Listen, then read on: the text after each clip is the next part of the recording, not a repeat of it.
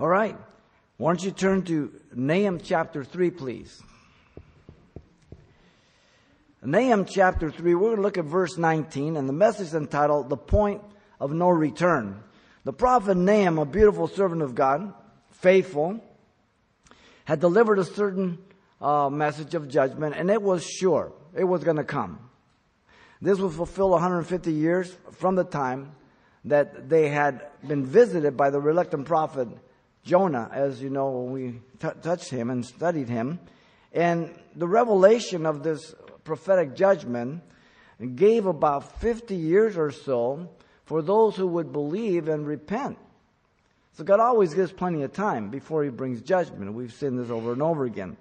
Now, the book of Nahum contains um, three chapters, a total of 47 verses in our English Bible. The first chapter has 15 verses containing the doom declared. In chapter 2, we have 13 verses also containing the doom described. And in chapter 3, we have 19 verses containing the doom deserved. What we want to do is finish up with the last verse as we look at the concluding summary statement of the condition of Assyria through the city of Nineveh, and it's characterized by three things. Let me read our verse here for us. Your injury has no healing. Your wound is severe. All who hear news of you will clap their hands over you. For upon whom has not your wickedness passed continually? The concluding summary statement of the condition of Assyria through the city of Nineveh consists in three things. First, you have the irreversible condition of Nineveh, the beginning of 19. Irreversible condition. Secondly, you have the irresistible celebration over the fall of Nineveh. And then we end up with the irritable affliction to the nations by Nineveh. The prophet begins with the irreversible condition of Nineveh, the beginning of verse 19. Notice the prophet Nahum confirmed the um, condition of Nineveh that it was beyond hope. Mark it well. Your injury has no healing. Nahum stated the nation was spiritually unhealthy. The word injury has the idea of breaking, fracturing, crushing. Not a good picture. The Old King James translates it bruise. The verb form appears 157 times in the Old Testament, and the word is often used to identify punitive judgment, as in our text here, in context. Now, the injury is personal, and notice self inflicted by Nineveh. No one can ever blame God for their condition. No one can ever say, God made me do the evil or made me wicked. It's self inflicted, whether it be individual or nation. She has been forgiven by God for her sin through the preaching of Jonah. She had decided to turn back to her sin after her repentance through Jonah. And now she has become weak by her sin. It's self inflicted. Everyone knows that as children, there's great potential. And they come into this world with innocence, not sinlessness, but innocence at first. And as parents, we try to mold and shape them and guide them to keep them as innocent as we can and to protect them from that sin nature maturing earlier than it should, especially in the corrupt manner.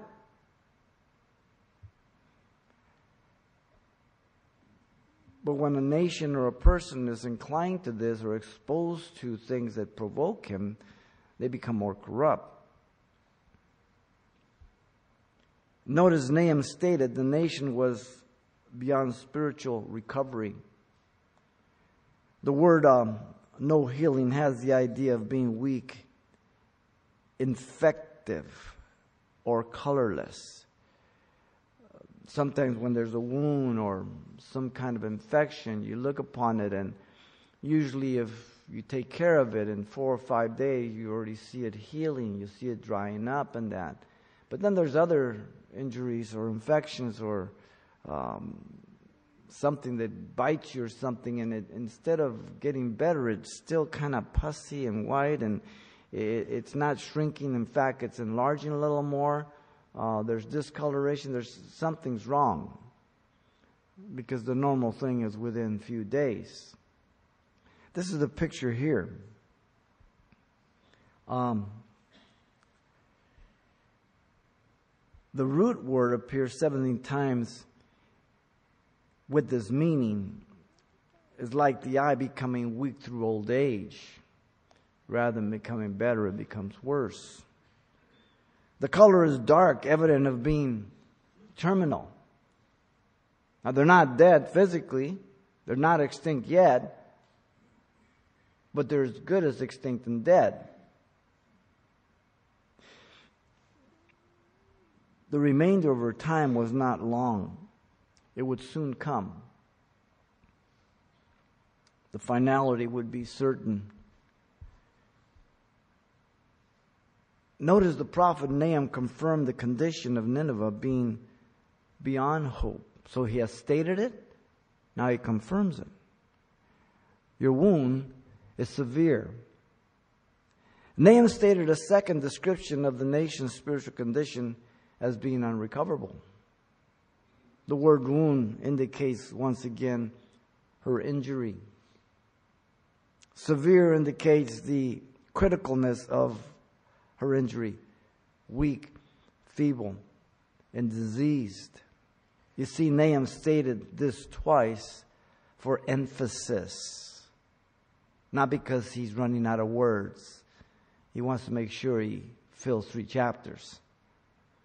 You, as a parent, and I, give emphasis to our words to our children at times as we were raising them, or some of you that still have children. When you want to communicate something of urgency or clarity, you say, Do you understand me? Yeah, do you understand me? The second is for emphasis. And you make eye contact. Because you know the criticalness of it.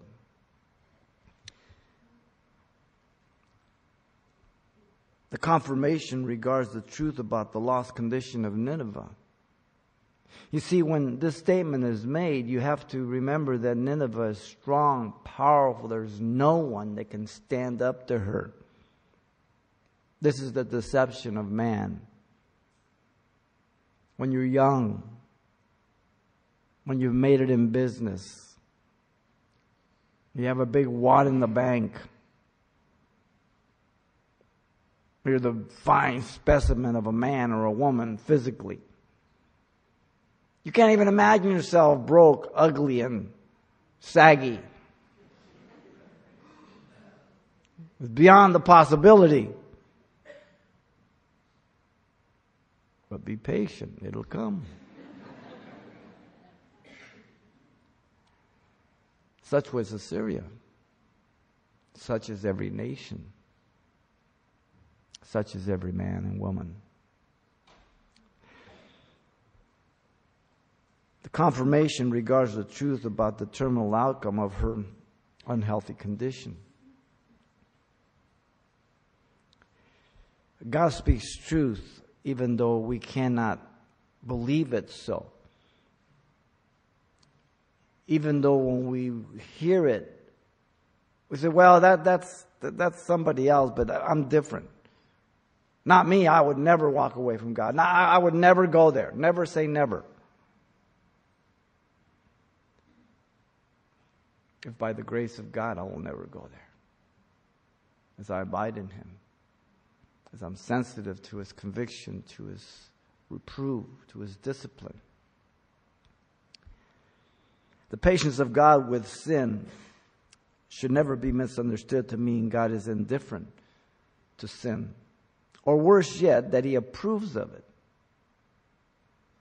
God had warned the northern kingdom about her idolatry from the division of the kingdom in 931 BC under Rehoboam and Jeroboam the first, all the way to Hoshea when Syria took Samaria in 722 into captivity under Sennacherib. Now, it took 211 years. God was long suffering for 211 years. But that captivity was sure from the first year of warning as from the year that it was taken captive. It was just a matter of time. And so we have to believe God's word. As far fetched and unable to believe it in your intellectual mind of today's stupidity. God knows the end from the beginning. This principle applies to nations that have um, rejected God and His Word. Like all the inhabitants of the land of Canaan, as God told Abraham that he could not and would not give the land until the abomination of the Amorites was fully come, 400 years later. The implication being that God had given the land, all the Jesh, the, the, Girgashites, the Amorites, and all, all the ites in that land. A warning in a way that we don't know and we're not told. But by that statement, he gave them 400 years and he would not violate his promise. But once those 400 years took place, he records for us the abomination in Genesis 15, 13, and 16. And then in Exodus 12:40 we see the fulfillment and Galatians 3:17 gives us a commentary on it. So God knows the end from the beginning. He doesn't need to give us all the information. All he has to do, you or your children, sometimes you tell them to do something, they go, why? Never mind, just do it. Right? You're the authority. You know what you want done. You know what needs to be done, right? The lesson from the lesser to the greater. No different. Like Egypt, through the Pharaoh that was judged for rejecting the word of God as he sent Moses to deliver the children of Israel. Exodus 4 and 5, a judgment on all the gods of Egypt. In fact, um, Psalm 86, 8 through 9 says, Arise, O God, judge the earth, for you shall inherit all nations. All nations whom you have made shall come and worship before you, O Lord, and shall glorify your name. That's going to be the final end. Today, NATO, you think they fear God? The United Nothings? I doubt it. You think Obama? Congress? Senate? The majority of politicians fear God? I don't think so. But God says that every knee is going to bow, every tongue confess that Jesus Christ is Lord. For judgment, then, right now, by grace to be saved. The principle applies to the nations that have had the light of the gospel and turned from it also. William Carey took the gospel to India. John Livingstone took the gospel to Africa. Hudson Taylor took the gospel to China.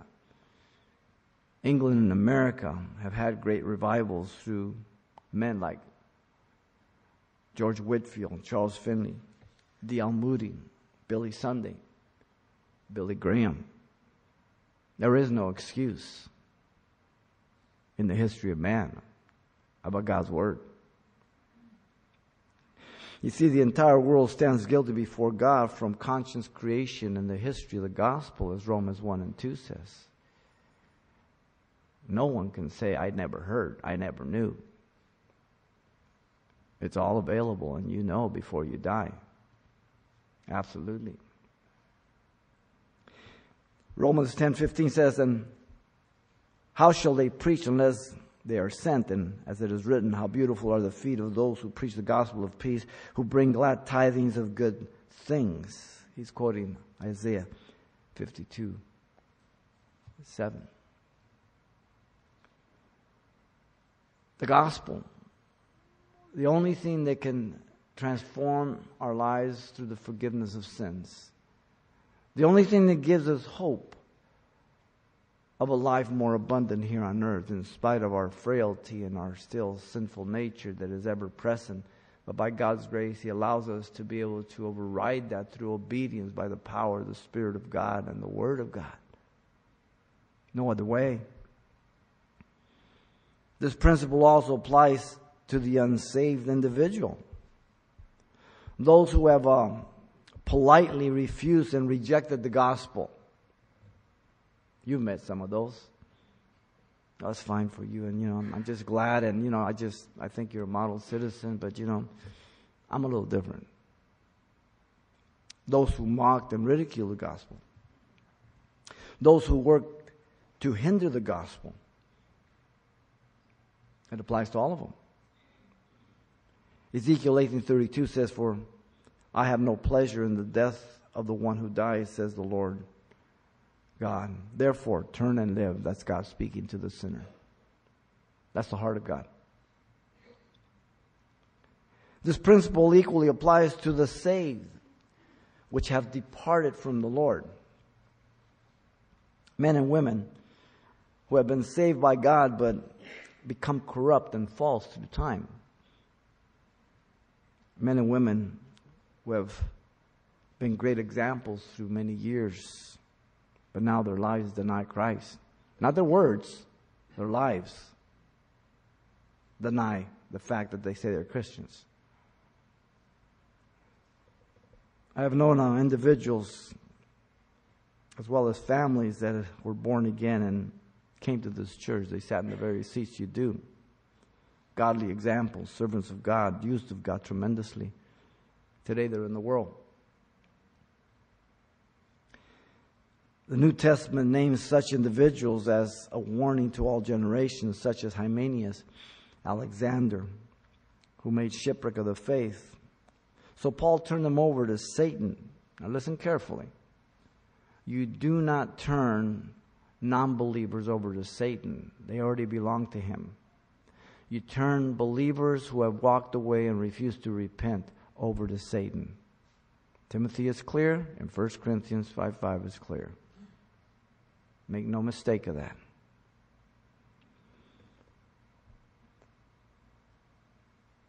They had strayed concerning the truth. You have to know the truth and have the truth to stray from the truth.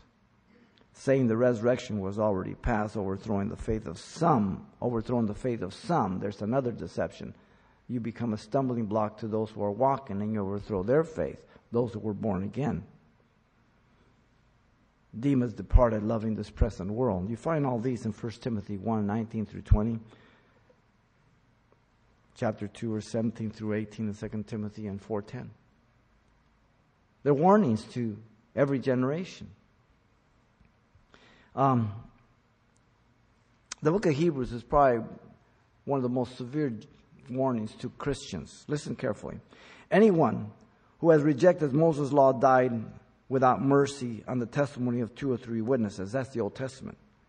Of how much worse punishment do you suppose will be the thought worthy who has trampled the Son of God underfoot, counted the blood of the covenant by which he was sanctified, was sanctified, a common thing, and insulted the Spirit of grace, for we know him who says, Vengeance is mine, I will repay, says the Lord again. The Lord will judge his people. It is a fearful thing to fall into the hands of the living God. Hebrews 10, 28 through 31. He's talking to Christians. These were Hebrew Christians who were going back to the law. The lessons from the lesser to the greater. If by the Mosaic law they were stoned by two or three witnesses, how much greater judgment to those who have embraced Christ. So I don't understand when people have a hard time for people to walk away from God. Listen very carefully. Coming to God is supernatural. Walking away from God is natural. Are we clear on that? It's real simple. 2 Peter 2:20 says for if after they have escaped the pollution of the world through the knowledge of the Lord and Savior Jesus Christ. He says, escape. Then he says, they are again entangled in them and overcome. The latter end is worse for them than at the beginning. You can't escape it. Oftentimes, people, when I do conferences, people who have been raised in Calvary chapels, they say, Are you saying you can depart from me? I said, Didn't you sit under Chuck? Better yet, haven't you heard the words of Jesus in John 15? The branches and the vine? Have you not read Paul in Colossians and Ephesians? Have you not read 2 Peter? Do you not know the Old Testament? Do you not know the New Testament? Why are you shocked? Hmm. You, as a parent, have great faith and confidence in your children as you raise them. But if they get a wrong, bad influence, the greatest fear comes upon you. That they might forget everything you've taught them and they go the other way. It's no different. No different at all, ladies and gentlemen. The um, irreversible condition of Nineveh was no exaggeration.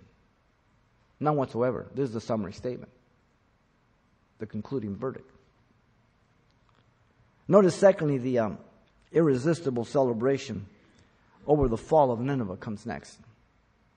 The prophet Nahum revealed the hatred of the nations by this statement All who hear news of you will clap their hands over you.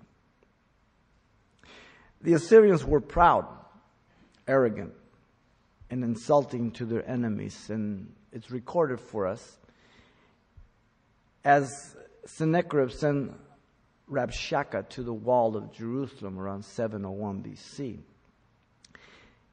He belittled the king. Listen carefully. Then Rabshakeh said to them, the men on the wall, Say now to Hezekiah, the reigning king of Judah, Thus saith the great king, the king of Assyria, the great king, the king of Assyria. What confidence is this in which you trust?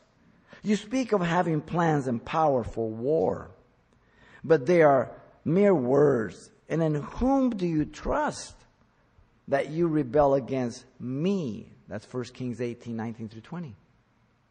The arrogance, because you have the power, because you can insult because you can demean. Then comes the mocking to the lions of protections that they had with other nations. In verse 21, he says, Now look, you're trusting in the staff of this broken reed Egypt, because Hezekiah was trusting Egypt to come and help him. On which if a man leans, it will go into his hand and pierce it. So is Pharaoh like king of Egypt to all who trust in him. A backhand. Mockery. Then comes the insult to the living God in verse 22. But if you say to me, We trust in the Lord Yahweh our God, is it not He whose high places and whose altars Hezekiah has taken down? And said to Judah and Jerusalem, You shall worship before the altar in Jerusalem?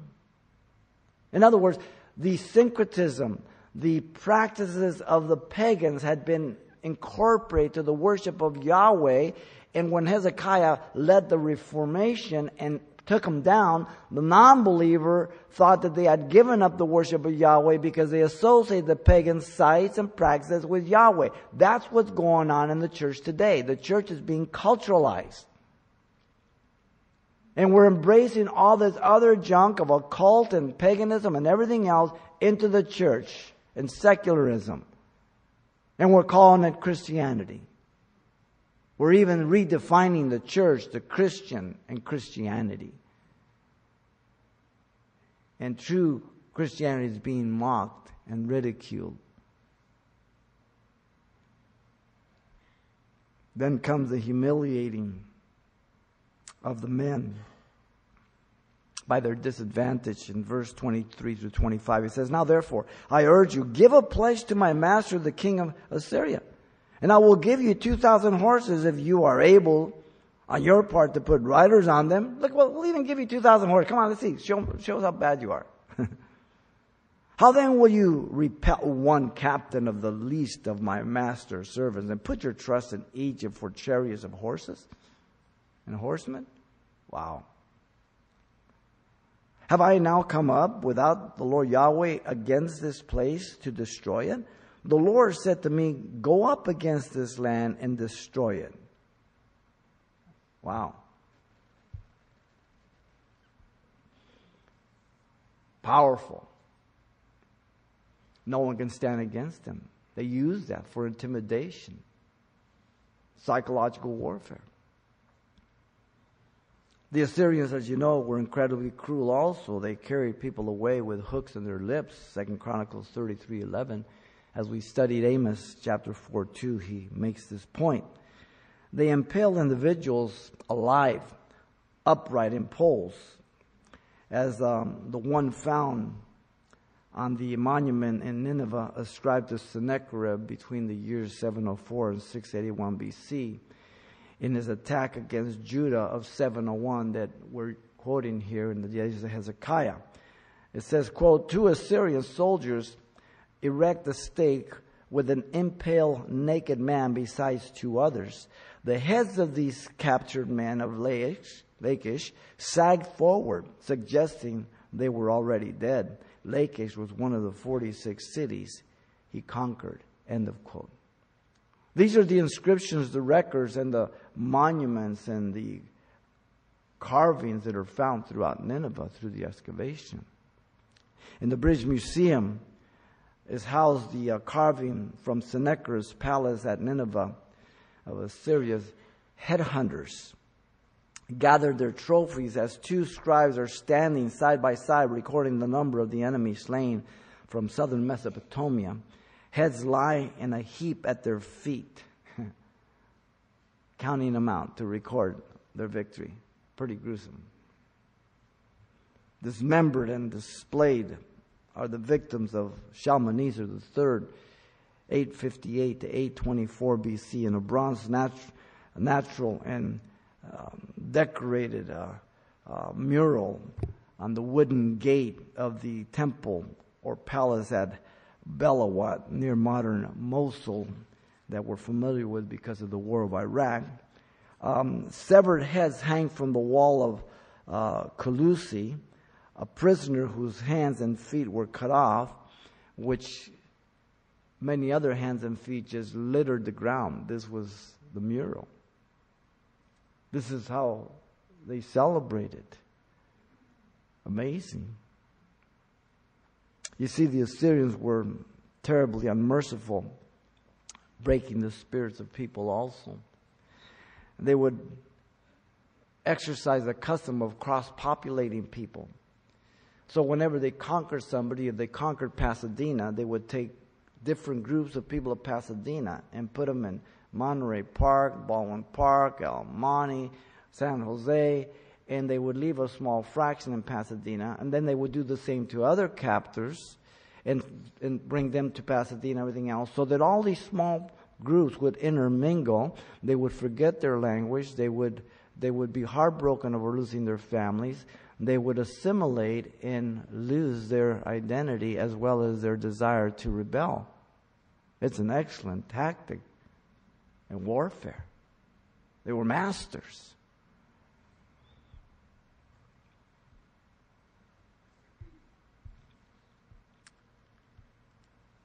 This was the result of the Samaritans.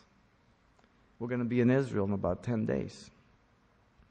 You have Judea, Samaria, Galilee.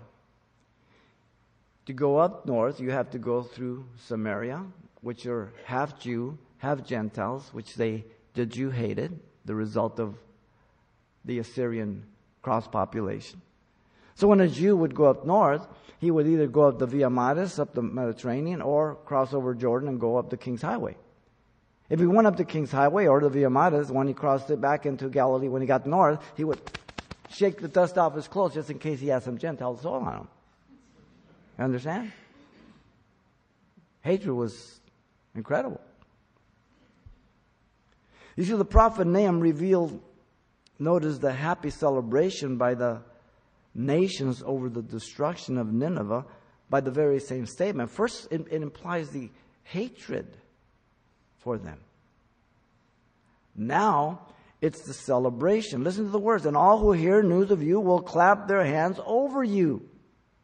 Clapping is a demonstration of joyous celebration, as you know. By clapping, a person is responding to something occurring or having taken place. In Psalm 47 1, in rejoicing over God, he says, Oh, clap your hands, all you peoples. Shout to God with the voice of triumph. Because we give God honor, we celebrate. By clapping, a person is demonstrating pleasure and delight in something, as in response to a play or the presence of a person of honor or dignity. Like Isaiah declared the rejoicing of nature over God's deliverance of his people. Listen to Isaiah 55 12. For you shall go out with joy and be led out with peace. The mountains and the hills shall break forth into singing before you, and all the trees of the field shall clap their hands. Nature rejoices over God's deliverance. Clapping can also be an action of joyous celebration over the calamity, punishment, or vengeance upon another, such as our text here in context. That's what it indicates. Just like Job declared about the rich man who did not believe in God.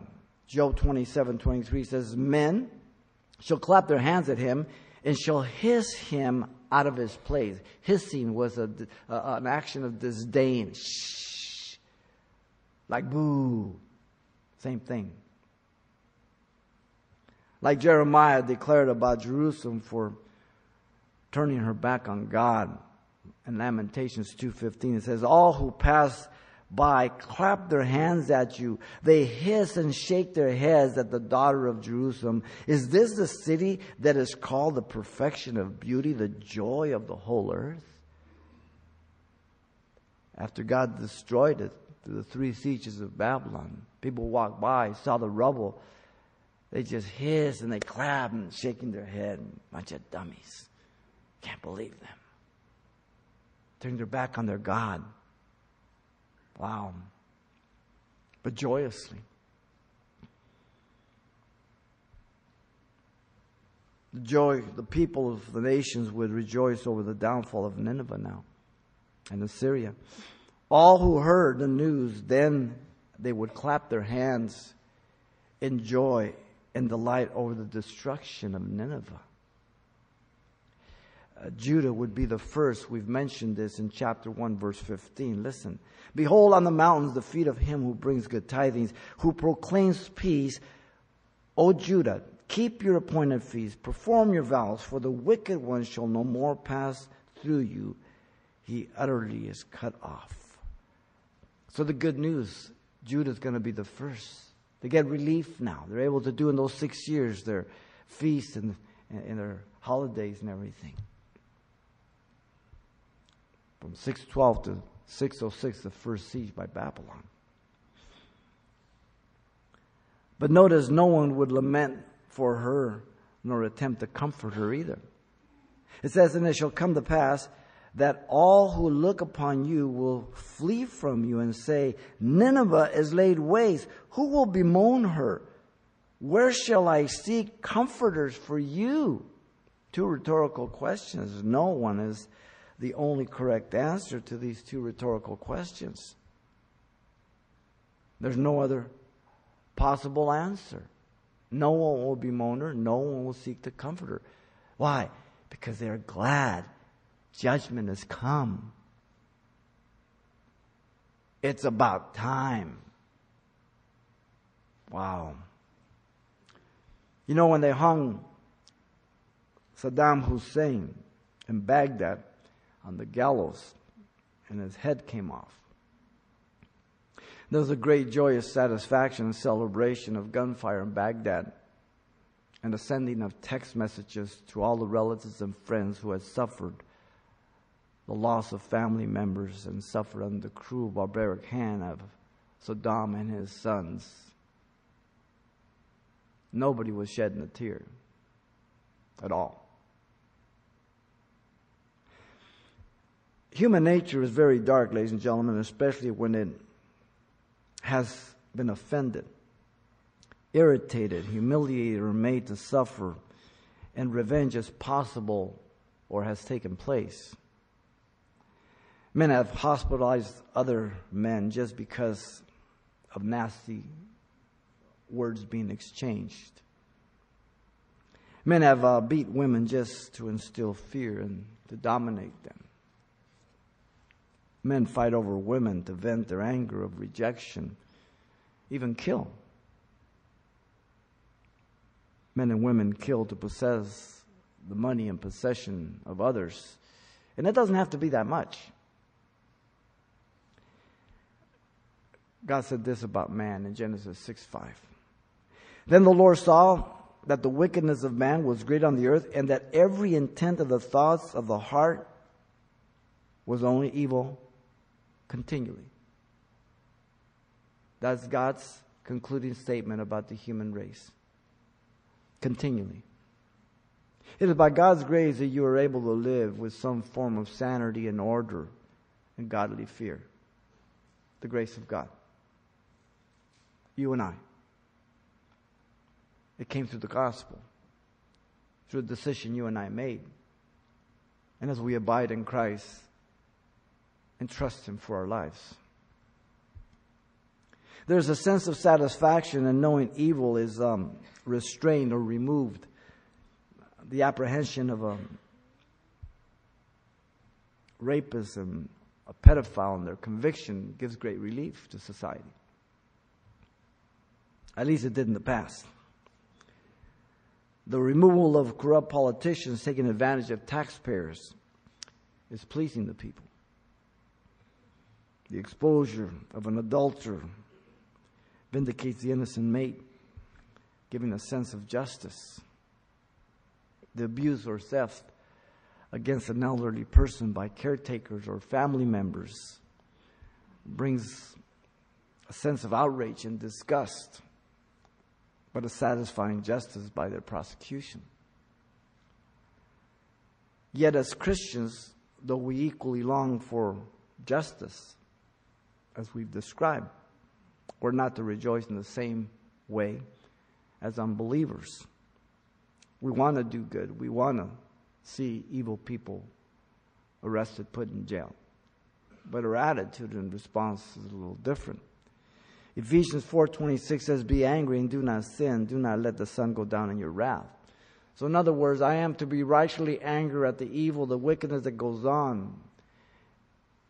But I'm not to allow that to contaminate me and to make me to always be angry and think evil of people all the time. That becomes sin to me. As a non believer, you don't have control. It taints you. As a believer, you have a filter, the power of God's Word and His Holy Spirit to bring your thoughts into captivity, to put on the armor of God, to do good warfare, to put on the mind of Christ. Romans 12, 19 says, Beloved, do not avenge yourselves, but rather give place to wrath, for it is written, Vengeance is mine, I will repay, saith the Lord. Because there are some things that we will never be able to rectify or get justice here. We leave it in God's hands. So it's not a smack of the lips, you're going to get it, sucker. But I understand that God will be just at the end. And I also sense the absolute horror of that person who is so much in darkness of their lostness by their own doing and everything else, but nevertheless, every person who dies without Christ enters eternity, eternally separated from God. The nations under the times of the Gentile, which began with the head of gold, Nebuchadnezzar, Babylon, all rejoice over the fall of the preceding ruling empires, as you know. Babylon rejoiced over the fall of Judah through the three sieges. Medo Persia rejoiced over the fall of Babylon. Greece rejoiced over the fall of Persia. And Rome rejoiced over the fall of Greece. And so on it goes in the human world. Proverbs 5:22 says his own iniquities entrap the wicked man and he is caught in the cords of his sin. Sin is enticing, sin is deceiving, sin is destructive, and people think they got a control of it, they've got it wired, they've got everything covered, and all of a sudden it slays them. Sin kills, the wages of sin is death, Paul says in Romans. There is no exception to it. You see, the irresistible celebration over the fall of Nineveh was to be intoxicating. Third comes the uh, irritable affliction to the nations by Nineveh. Notice the prophet Nahum revealed the evil influence and effect of Assyria over the vast territory by her world power. He says, For upon whom has not your wickedness passed continually? Kind of rings uh, Genesis 6 5. The heart of man is evil continually, right? Constantly. Assyria is located in the north Mesopotamia. And um, it spans four countries. In Syria, it extends west to the Euphrates River. In Turkey, it extends north to Haran and Edessa in Diyarbakir in the lake called Van. In Iran, it extends east to the lake um, and in Iraq, it extends to about 100 miles south of Kirkuk, which is familiar to us because of the war. This is the Assyrian heartland from which so much of the ancient Near East came to be controlled. A vast area. They affected so many people. Two great rivers, as you know, ran through Assyria the river Tigris and Euphrates, and many lesser ones, um, the most important of which being the upper Zab and the lower Zab, both tributaries to the Tigris. Strategically, surrounding the Tigris and the two Zabs are the Assyrian cities of Nineveh, Ashur, Arbel, Nimrod, and Arrapkha very strategic. Water source, roads, mountains behind you. That's how you look when you build cities water and roads and protection. Now, the north, to the north and the east of Assyria lie the Taurus and Zagros mountains, and to the west, the south lies um, great limestone plateaus. At the southern end of Assyria, the gravel plains give way to alluvial deposits by the Tigris. Further south, there is insufficient rainfall. For agriculture without irrigation, these two features create geographical boundaries uh, between Assyria and the neighboring land south, which is Iraq. And so this gives you the parameters, the delineation of that great massive territory. This was uh, the vast area Syria had executed her evil power and destruction by this statement For upon whom has not your wickedness passed continually? Therefore, God would do the same to her. Wow. See, that's the thought that never enters the heart and the mind of the person who's in power. They believe they're always going to be in power. Boxers are the same way. Every dog has his day, and it's time. The Lord has given a command concerning you, he says, your name shall be perpetuated no longer. Nahum 114. Now when he declared that, they were in power. You think they believe that? No way. For the wicked one shall no more pass through you. He's utterly cut off. Nahum 115. Behold, I am against you, says the Lord of hosts, the captain of the armies of heaven. I will burn your chariots in smoke, and the sword shall devour your young lions. I will cut off your prey from the earth, and the voice of your messengers shall be heard no more. Nahum 2.13. And there's more. But that should be sufficient. At that time, they were top dogs. They were in power. What Nahum was declaring, this guy's crazy. He's been on the sun too long. He's one of those crazy Jews, you know what I mean? You think they're prophets, all of them. Wow. The prophet Nahum revealed the immense and incredible suffering at the hand of the Assyrian by the Second Assyrian Empire, which the Bible really records for us. Upon whom has not your wickedness passed continually? It began with Tiglath-Pileser the third, 745 to 727 BC. He invaded Syria in the north of Israel. It passed on to Shalmaneser, besieging Samaria, and he took Hoshea captive. It went to Sargon III, destroyed Samaria, and subjected Babylon, not Nebuchadnezzar's, but Nabopolassar's before him. It went to Sennacherib, who conquered what they call Palestine, but it's the land of Israel, and destroyed Babylon. It went to Esarhaddon, who conquered Egypt. It went to Ashurbanipal, who took Babylon from his brother, and he took Manasseh captive to Babylon, establishing the greatest library of ancient times of 20,000 volumes. The Assyrian Empire began to disintegrate around 626 BC. It was destroyed in 612 by the reigning king Ashur Uballit II. 612 one after the other. They ruled as lords. They did what they wanted. They had compassion on no one. Wow. The record of the events is preserved in one of Babylonian cylinders and chronicles at the British Museum. So complete was the destruction of the city of Nineveh that it was thought to be a myth and never existed for 2,000 years until the discovery in 1842 by Layard and Botta, archaeological guys. And Alexander the Great marched by it in 331, and um, no evidence of her ever existed. Gone. Nahum therefore mentions the destruction of No-Amon if you notice in chapter 3, verse 8. And that destruction came by the hand of Assyria, by the way.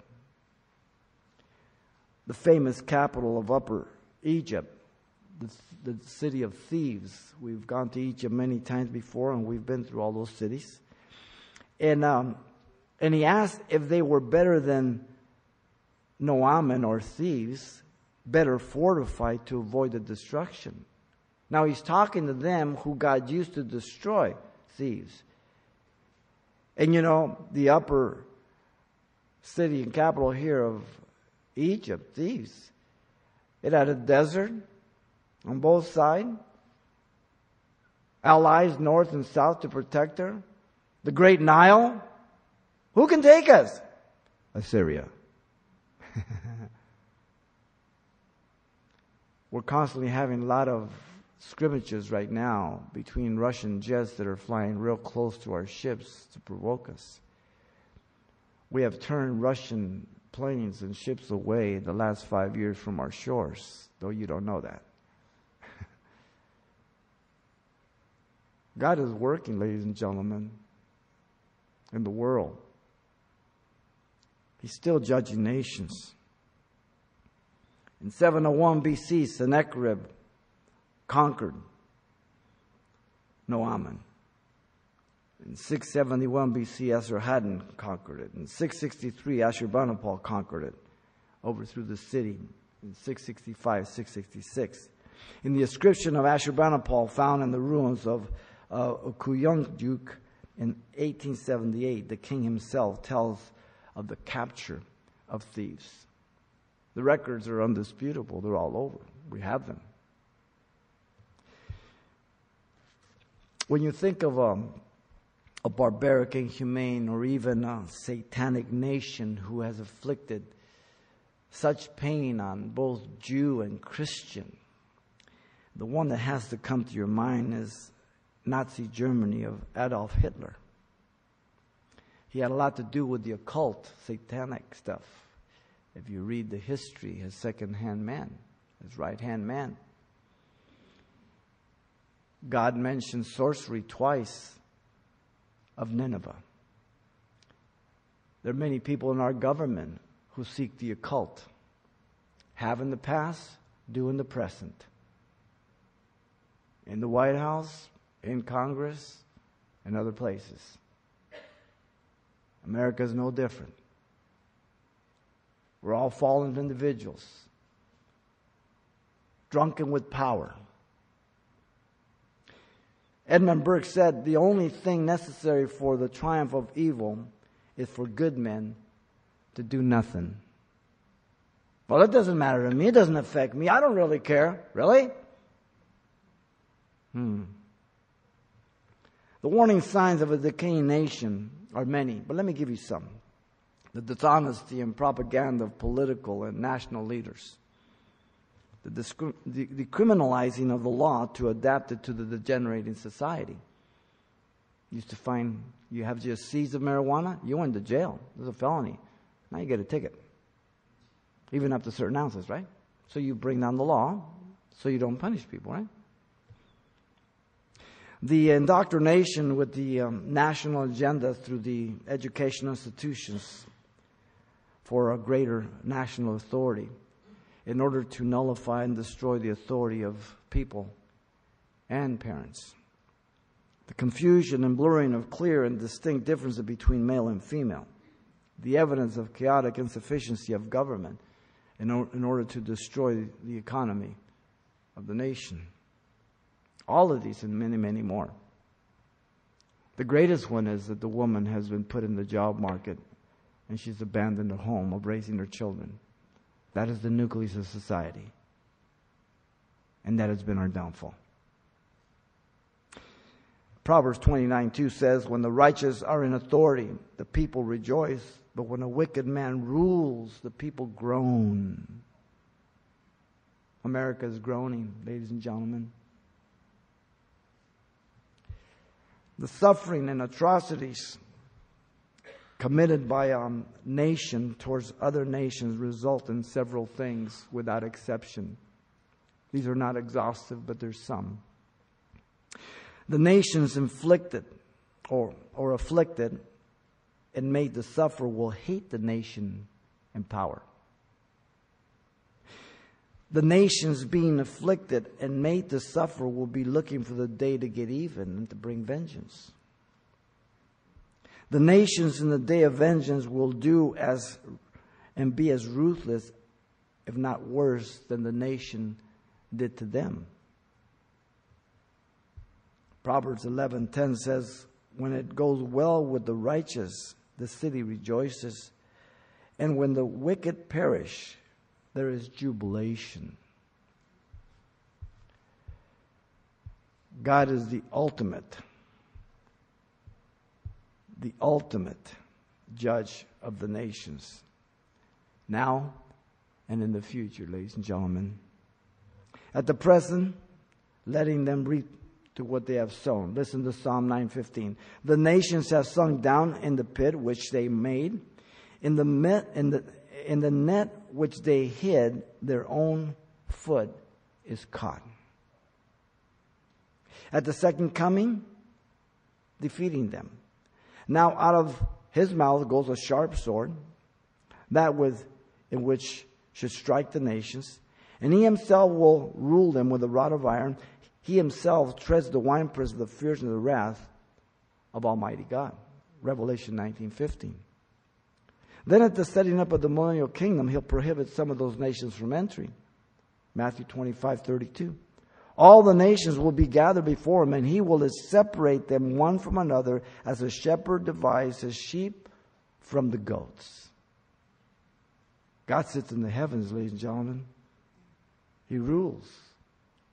He is not biting his nails. We're right on schedule. I just don't like the schedule. The irritable affliction to the nations by Nineveh was devastation. And so, Here we have the concluding summary statement of the condition of Assyria through the city of Nineveh. The irreversible condition of Nineveh was no exaggeration. The irresistible celebration over the fall of Nineveh was intoxication. And the irritable affliction to the nations by Nineveh was devastation. The same thing that would come to her. No different. It is really a sad day when God says, You've crossed that line. There isn't a thing I can do or will do. All that awaits you is judgment, nation or individual. Both are warned. May God have mercy on us and our nation. Lord, thank you for your grace and love, your goodness. Deal with our hearts, and we thank you for your mercy and grace. We pray you would have us to be an example and a tower of light to proclaim and warn people of your judgment that is coming, Lord. And that you would use us to pull people out of the fire. Lord, we love you as you're praying, if you're here, if you don't know Jesus Christ as your Lord and Savior, then God has brought you here to be saved, to repent of your sins. If you believe that Jesus Christ is God who became man and died for your sins and paid that price on the cross for you, just as he said, then the Bible says you can call upon him and be saved. You must make that choice. No one can make it for you. He who has the Son has life. He who has not the Son has not life, and the wrath of God abides in him. Maybe you're over the internet or over the radio right now. Right where you sit, you can accept Him right now. This is your prayer of repentance, and God's going to forgive you and give you a brand new heart and make you a son or daughter of Jesus Christ. This is your prayer. Father, I come to you in Jesus' name. I ask you to forgive me, Lord for all my sins. Give me a brand new heart. Baptize me with your Holy Spirit. I accept you as my Savior and Lord. In Jesus' name. Amen.